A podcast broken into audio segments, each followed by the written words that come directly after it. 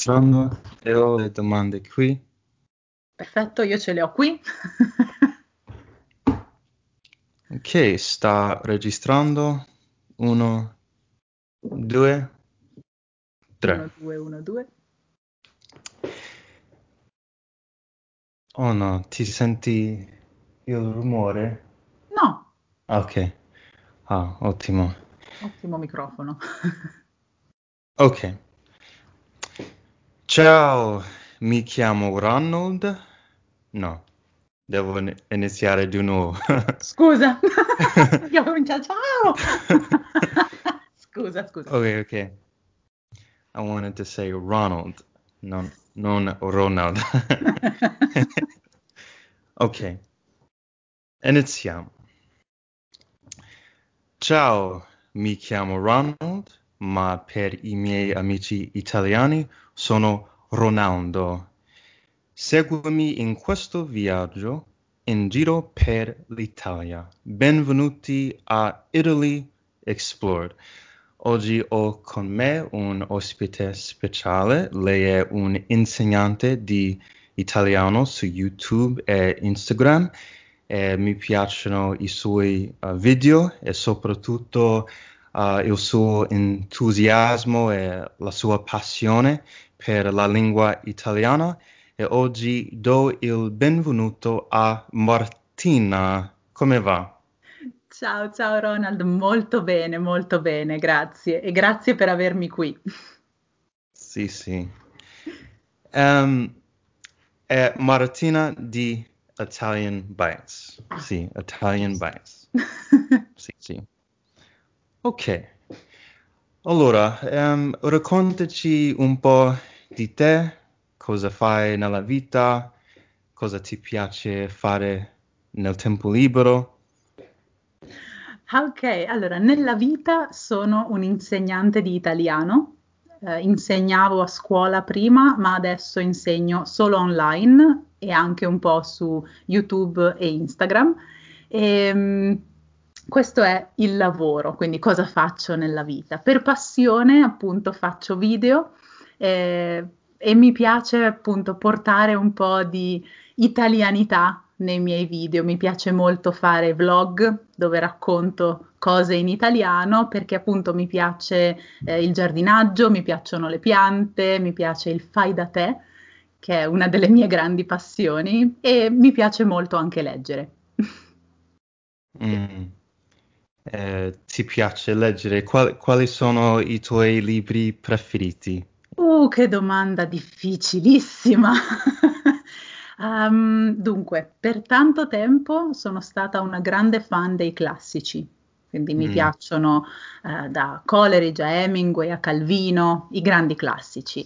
Um, ultimamente però ho scoperto un filone di letteratura diverso eh, che parla di non spazi ma alternative, cioè cosa sarebbe successo se nella storia.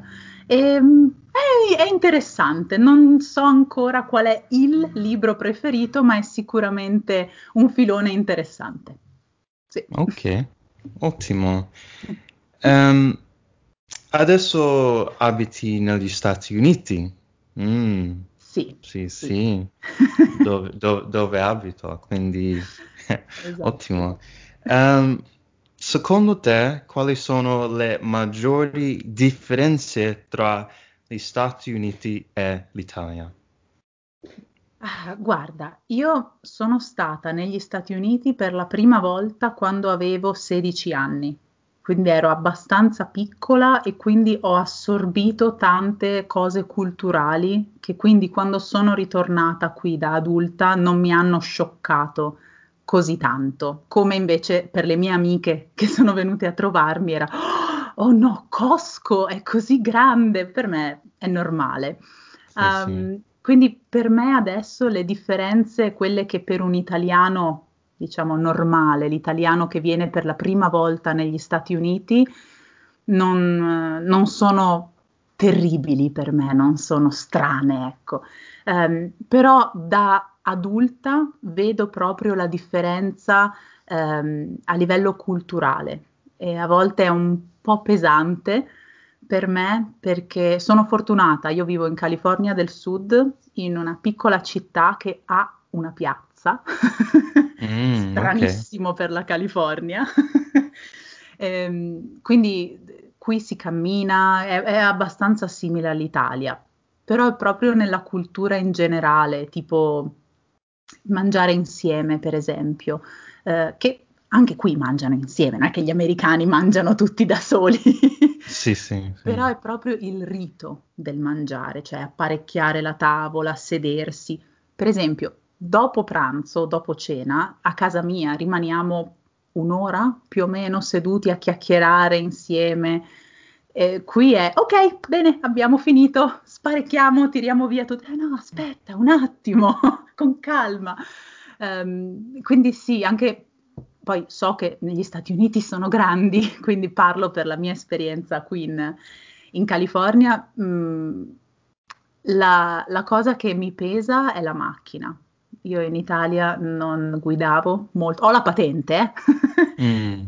ma non guidavo molto, usavo molto l'autobus, il treno, eh, la bicicletta. E invece qui senza macchina si è un po' limitati. sì, è difficile. Quindi, quindi sì, diciamo che le, le differenze principali sono per me la bella figura, quindi essere sempre anche semplici, non devi mm. essere truccato per una serata di gala, però sempre presentabile. Mm. Non sono gli Oscar, però presentabile, cioè avere ehm, per esempio le ciabatte al supermercato, non si fa. Sì, sì, sì, ha ragione. Quindi sì, la, la bella figura, diciamo, e appunto questa eh, dipendenza un po' dalla macchina, eh, un po' pesante per me al momento, però. Sì. Eh, riguardo il caffè, ehm, ho notato che gli italiani bevono il caffè dopo il pranzo oppure ehm, hai notato una differenza in, in questa cosa? Il rapporto con il caffè?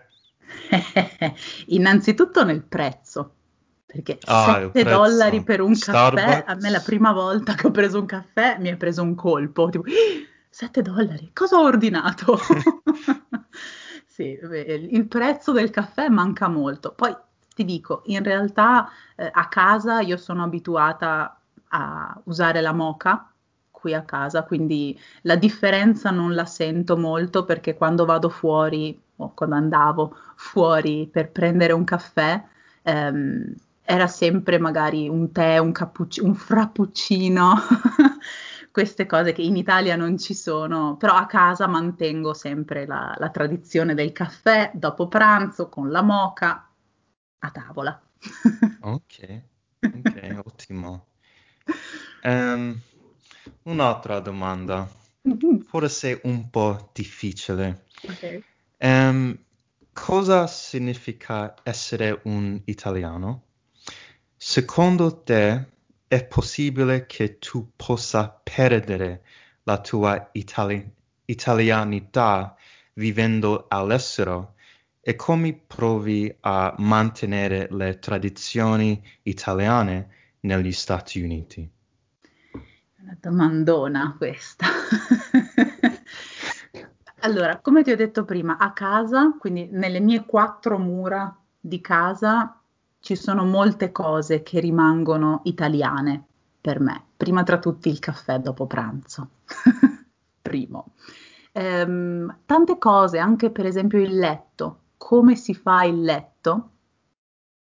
Mm. È una cosa molto particolare, nel senso um, ho notato che negli Stati Uniti vanno molto di moda, per esempio, le coperte pelose, che in Italia al massimo vanno sul divano, se proprio, ma eh, il fare il letto con i cuscini sprimacciati, si dice, no? Quindi sbattere i cuscini, stendere bene. Co- co- qual è la parola? Sprimacciare. Sprimacciare, mi piace. È bella questa, sprimacciare i cuscini è proprio quando li, li sbatti per dare una bella forma gonfia. Eh, anche lì è tutta una questione di rituale. L'Italia, secondo me, essere italiani è proprio mh, identificarsi con questi rituali. Non sto dicendo che tutti gli italiani sprimacciano i cuscini alla mattina, però è tutta una serie di, um, di cose che gli italiani fanno senza pensare mettere la tovaglia, per esempio, prendere il caffè, sedersi a tavola per un periodo un po' più lungo. Quindi tutto quello che riguarda la sfera della famiglia, la sfera delle amicizie, la sfera sociale è molto molto importante. Non è solo italiano, ma è un insieme di caratteristiche che rendono l'italiano italiano. Poi ehm, perdere l'italianità secondo me è possibile ed è una cosa che a me spaventa molto, proprio perché, come ti ho detto prima, eh, sono venuta qui quando avevo 16 anni la prima volta. Quindi ho preso molte abitudini, molte eh, piccole cose, diciamo, del... L'aereo, scusa. Uh, Ok, dicevo, ho preso uh, molte abitudini degli Stati Uniti che poi ho anche mantenuto in Italia. Mm. Tante piccole cose, tipo non asciugarsi i capelli dopo la doccia. mm. mia madre andava matta. Martina, asciuga i capelli. No, vabbè, ma non importa. Quindi ehm, questo è possibile e ti dico, su Instagram, per esempio, sono in contatto con molti italiani che vivono negli Stati Uniti e dipende molto dall'età in cui ti trasferisci all'estero. Um, nel mio caso noto che molte cose italiane sono facili da lasciare. Oh, oh. Okay. Molte cose italiane sono facili da lasciare per adottare la, la cultura o la, la cosa americana, ehm, mentre per altre persone, altre, altra gente che ho conosciuto online, per loro invece è proprio assolutamente no, non voglio lasciare. Quindi dipende, è un po' personale, ma un po' dipende anche dal giro di persone. Mm. Interessante. Um, conosco alcuni italiani che vivono all'estero mm-hmm e, e non um, parlano l'italiano spesso, ma parlano l'inglese um, per forse ogni, ogni, giorno e non parlano italiano molto. E dicevano che hanno perso la capacità di parlare l'italiano bene e, e non, non riesco a immaginare che non riesco a parlare ingle- inglese mm-hmm. e quindi è interessante uh, questa, questa, è vero, idea, è vero. Sì. Questo io penso sia dovuto al fatto che gli italiani hanno già nel loro, eh, nel loro sistema hanno già un'influenza dall'inglese. Quindi ci sono parole, tu lo sai, tipo meeting o mm, che ne so, parole che, vabbè, computer ovviamente, ma hamburger, cioè abbiamo già parole inglesi nella nostra lingua e soprattutto nell'italiano moderno c'è moltissima influenza inglese, come ti ho detto appunto, meeting o non mi vengono in mente.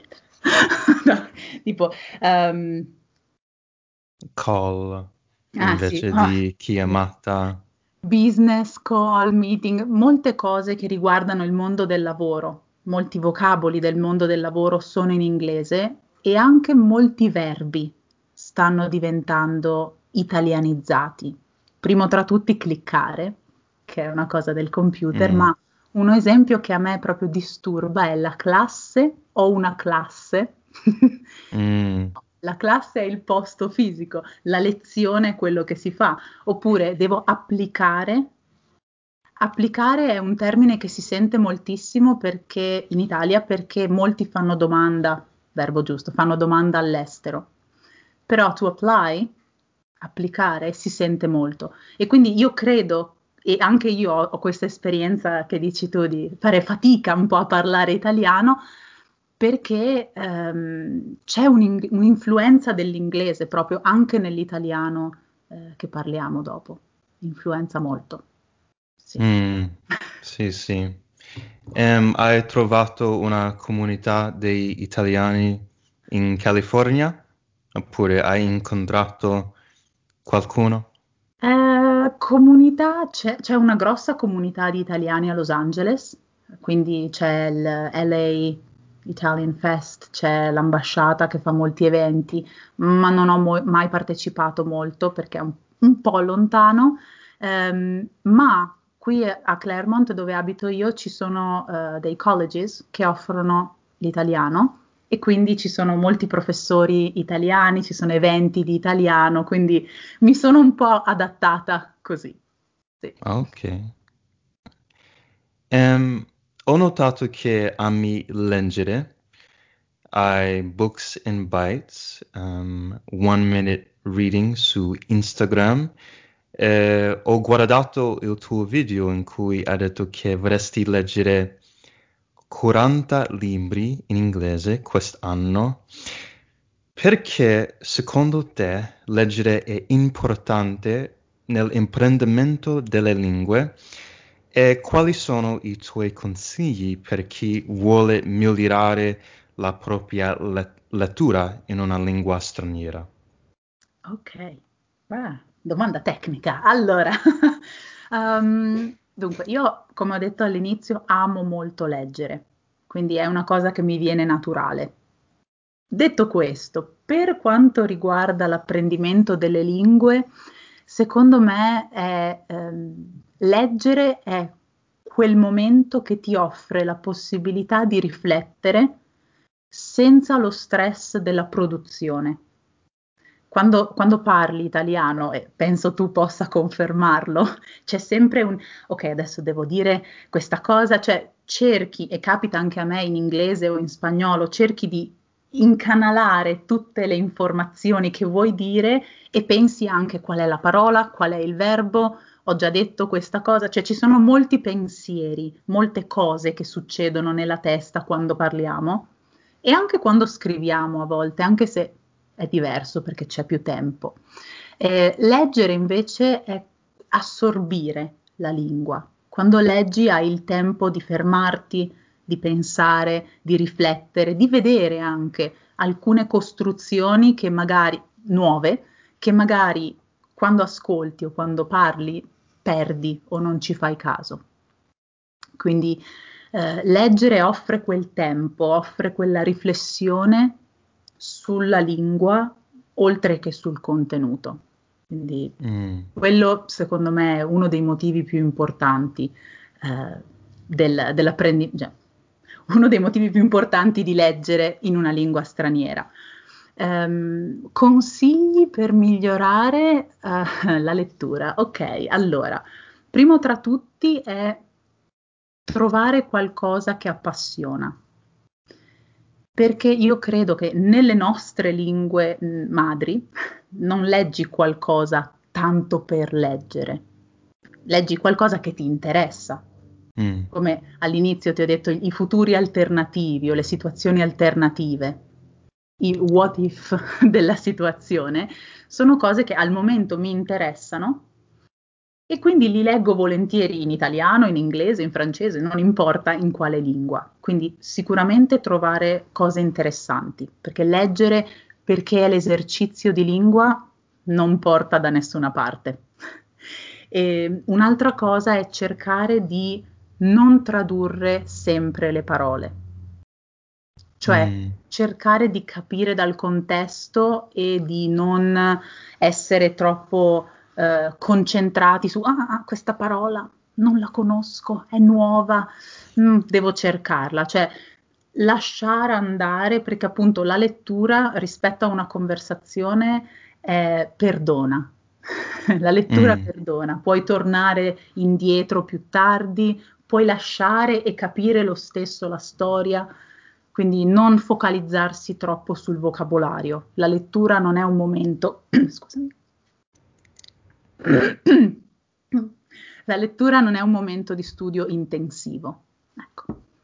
Mm, um, quindi possiamo capire attraverso il contesto e non dobbiamo cercare ogni parola.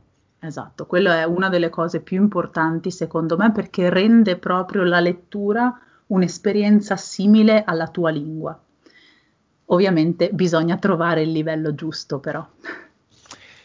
Um, per esempio, per chi uh, ha un livello di, non so, B1 che eh, gli piace, non so, la filosofia oppure, non so, la storia dell'arte, uh, consiglieresti che questa persona legge i libri su questo argomento perché è interessante oppure leggere qualcosa un po' noioso? noioso uh, qua, uh, qual è la cosa consiglieresti a questa persona? Mm, ok, un livello B1 non è un livello altissimo e come tu sai l'italiano scritto e l'italiano parlato sono un po' diversi, quindi per un livello B1 non consiglierei libri su filosofia o arte a meno che non siano libri un po', um, un po' didattizzati, cioè libri che magari hanno molte immagini e le descrizioni per esempio nel contesto della storia dell'arte, um, perché allora hai l'immagine, hai una referenza, capisci. La filosofia è un po' più astratta, uh, quindi in quel caso io di solito ai miei studenti consiglio sempre i blog rispetto ai libri a quel livello per due motivi, perché il blog o comunque un articolo mh, di diffusione è più colloquiale, rispetto a un libro, quindi ha una sintassi, una struttura più semplice, ma anche un... Uh, è più corto, molto semplicemente, quindi è meno, meno terrificante, meno spaventoso da dire ho 400 pagine da leggere di filosofia in italiano, quindi quello senz'altro. E, ehm, e poi sì, i li- libri ce ne sono, ci sono libri per ragazzi, per esempio, non per bambini, i libri per bambini non li consiglio mai in italiano, però libri per ragazzi, oh, oh, okay. libri per ragazzi per esempio li consiglio perché eh, sono un po' più semplici, non estremamente semplici, ma un po' più semplici, che trattano temi però da adulti. Sì, sì. sì. Um, sono d'accordo. Um, trovare un testo um, per il tuo livello è molto importante perché mi ricordo quando ho letto qualcosa molto difficile eh, ero sconfitto. Nel, nel senso che eh, ho detto ah forse l'italiano non è per me. Ma quando ho trovato un libro che n- non è molto difficile ma non è molto facile um, come Roald Dahl, uh, Roald Dahl che, sì. che, si chiama Matilda. Sì, oh. oh, sì. ho letto uh, questo libro uh, in italiano, sì. Mm-hmm. Mm-hmm, sì, oh, Roald Dahl mi piace moltissimo, però esatto, avere un, una guida senz'altro, qualcuno che ti possa consigliare dei libri adatti è molto molto importante quando si legge in una lingua straniera. Sì. sì. Um, un'altra domanda. Sì. In uno dei miei articoli sul mio blog ho scritto gli insegnanti sono come giardinieri e durante le loro lezioni non dovrebbero usare un estintore, ma versare l'acqua con pazienza ed empatia. Dai la luce dell'incoraggiamento e non solo compiti, l'acqua e non solo esami. Come insegnante, cosa ne pensi in merito e qual è la tua filosofia di correzione e incoraggiamento nell'insegnamento delle lingue? Guarda, questa frase che hai scritto mi è piaciuta così tanto che me la sono addirittura segnata, me la sono scritta perché eh, condivido, condivido in pieno, condivido in pieno. Io um, ho avuto brutte esperienze di professori a scuola di tedesco che correggevano tantissimo ogni pronuncia, ogni parola, ogni piccola cosa e mi ricordo che me l'hanno fatto odiare. Io ho studenti che dicono no, ma correggi tutto, correggi tutto. E è quello perché giustamente vuoi fare bene, ma secondo me la correzione non può mai essere di tutto, perché non sei un nativo. Quindi dovrei fare eh, eh, eh, eh ogni tre secondi.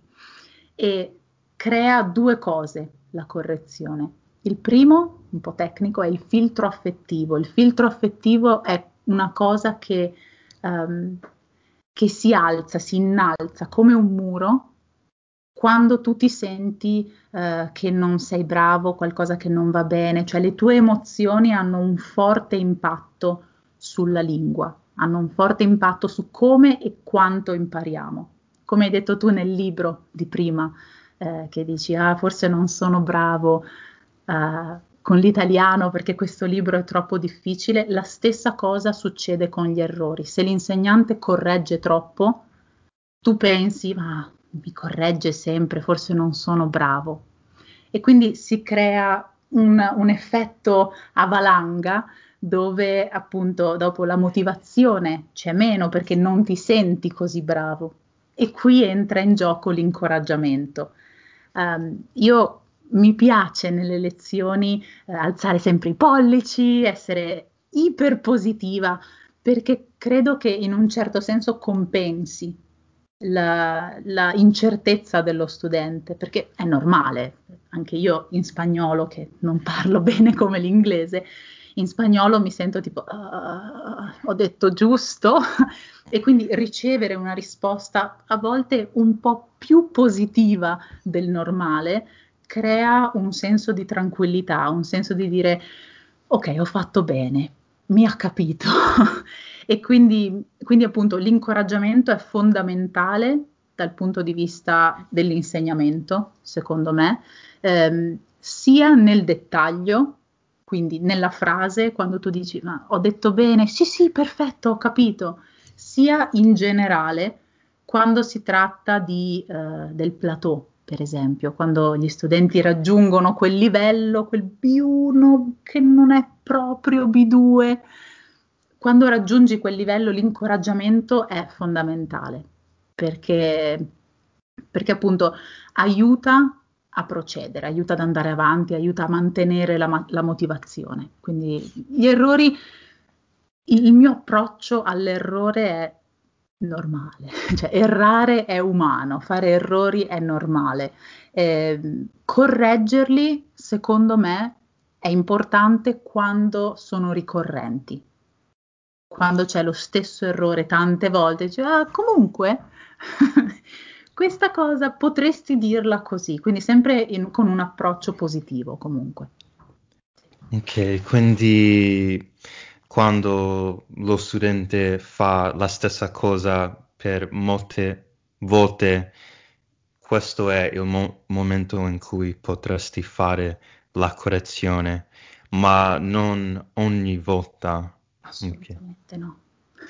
Sì, eh, eh, sono d'accordo perché um, ci sono certe cose in italiano, in italiano che so in un modo um, teoricamente, mm-hmm. or, uh, ma quando parlo è difficile perché devo ricordare um, le cose che so, per esempio maschile, femminile, uh, gli articoli, so le regole più o meno, uh, quindi per correggere queste cose forse sì, um, sto ancora pensando, forse in, in questo, in questo uh, caso um, uh, fai la correzione oppure...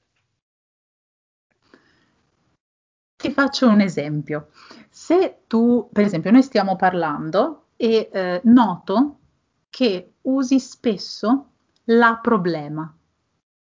Tu sai che problema è maschile, il problema. E dici la problema una volta. Per me può essere uno, sci- uno scivolone, una cosa che preso nel momento della conversazione non hai pensato a quella, a quella parola specifica. Quella io la lascio andare, non è importante, perché può essere una volta che, ops, mi sono sbagliato. Però se due, tre volte sento la problema, la problema, dico, mm, forse non è uno sbaglio, non è uno scivolone, ma è proprio che non sai che è il problema maschile. Allora in quel caso faccio la correzione. Eh, gli articoli, per esempio, maschile e femminile, tu hai detto sai la teoria. Per me quello che preferisco fare è sempre eh, supportare la conversazione, perché quando impariamo le lingue, parlare, cioè comunicare è la cosa importante. Quindi se il messaggio arriva, se dici la problema una volta, ho capito cosa vuoi dire. Poi a livello di lezione, a livello invece di tecnica, di grammatica, se noto che ci sono un po' di incertezze che spesso quando devi scegliere tra maschile e femminile, tipo uh, ci metti un po' di più, allora a quel punto capisco che probabilmente una revisione generale è una buona idea, ma non lo farei mai così, alla, durante una lezione, ok, rivediamo maschile, femminile, singolare, plurale, articoli, aggettivi, no, non lo farei mai, perché eh, rovina quella conversazione, rovina la motivazione, secondo me. Ah, ok, interessante. Sì, um, cosa ne pensi?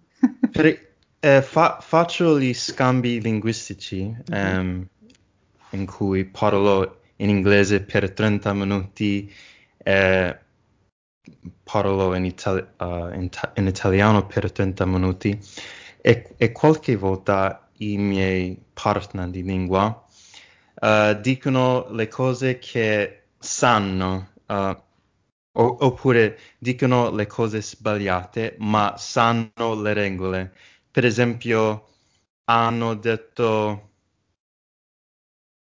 e invece di the oppure non ha detto l'articolo, mm-hmm. ma non correggio durante la conversazione, ma scrivo uh, sulla pagina con una penna, non uh, sulla um, tas- uh, sulla tastiera, sì, sì. Tastiera, perché sentono il rumore e, e non vorrei che vedete le mani.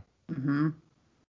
Um, e spesso dicono come hai fatto questa cosa perché non, non sapevano che ho scritto le cose perché eh, i, i, miei occhi sono davanti e così via.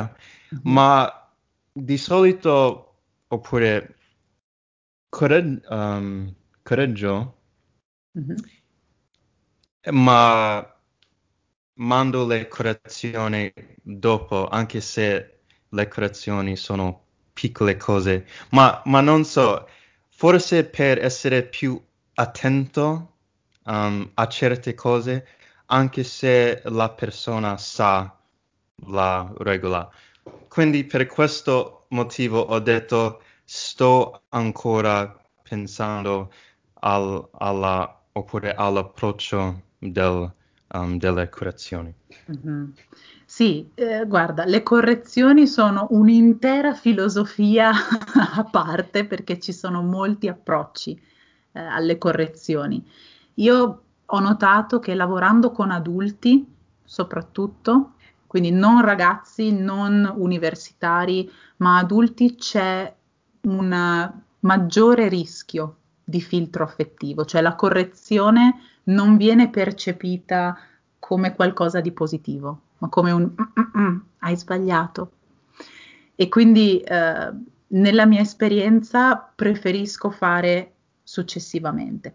sì. Come, o come dici tu, quindi segnare, io segno sempre cose che non sono sicura. Dico, mm, ma questa cosa te la ricordi o è stato solo un errore temporaneo, un lapsus? Quindi sì, sì, sì, sì, però mai nell'immediato, sono d'accordo con te. Ok, ottimo, ottimo. Um, l'ultima domanda. Raccontaci un po' del tuo canale su YouTube, i tuoi progetti, perché so che hai molti progetti, perché fai molte cose. Non, non so com- come riesci a fare tutte le cose che fai. Grazie. Eh, dove possiamo seguirti su, sui social? Mm-hmm. Allora, sui social mi trovate sia su Instagram sia su YouTube con il nome di Italian Bytes. E per quanto riguarda i progetti del mio canale, allora, ho in programma di fare molte chiacchierate spontanee su YouTube per uh, aiutare un po' con l'ascolto dell'italiano. Ho in programma di um, creare una, una serie di video dove aiuto gli studenti a vedere la grammatica in contesto, perché come ti ho detto prima, quando si legge è il momento di assorbire la lingua, però una pagina di un libro è l'occasione perfetta anche per vedere un po' di, di grammatica per migliorare la propria lingua. Quindi ho in progetto tante cose per YouTube, tante interviste, alcuni blog, quindi sempre italiano in contesto. E, um, mentre su Instagram continuerò la serie di uh, One Minute Italian, hashtag One Minute Italian, che è eh, questa serie di storie appunto molto brevi di un minuto con il vocabolario e l'audio. Quindi, quindi sì, ci sono tantissimi, tantissimi progetti in cantiere, però per il momento questo è quanto. Ok, ottimo. Sì, ehm, mi piace il tuo canale, la tua pagina Instagram. E quindi se stai studiando l'italiano e vorresti imparare di più, uh, consiglierei a visitare il canale di Italian Bytes. Um, mi piace um, il suo canale perché c'è un misto um, uh, sulla grammatica, su come imparare l'italiano eh, le interviste, ci sono mol- molte cose. Eh, riguardo Instagram eh, mi piacciono le storie ehm, perché c'è l'interazione e poi eh, fai le domande, ehm, quindi posso pensare um, su certi argomenti e imparo uh, molte cose sulla cultura italiana. Quindi grazie per il tuo lavoro. Um, è, è, stato un piacere.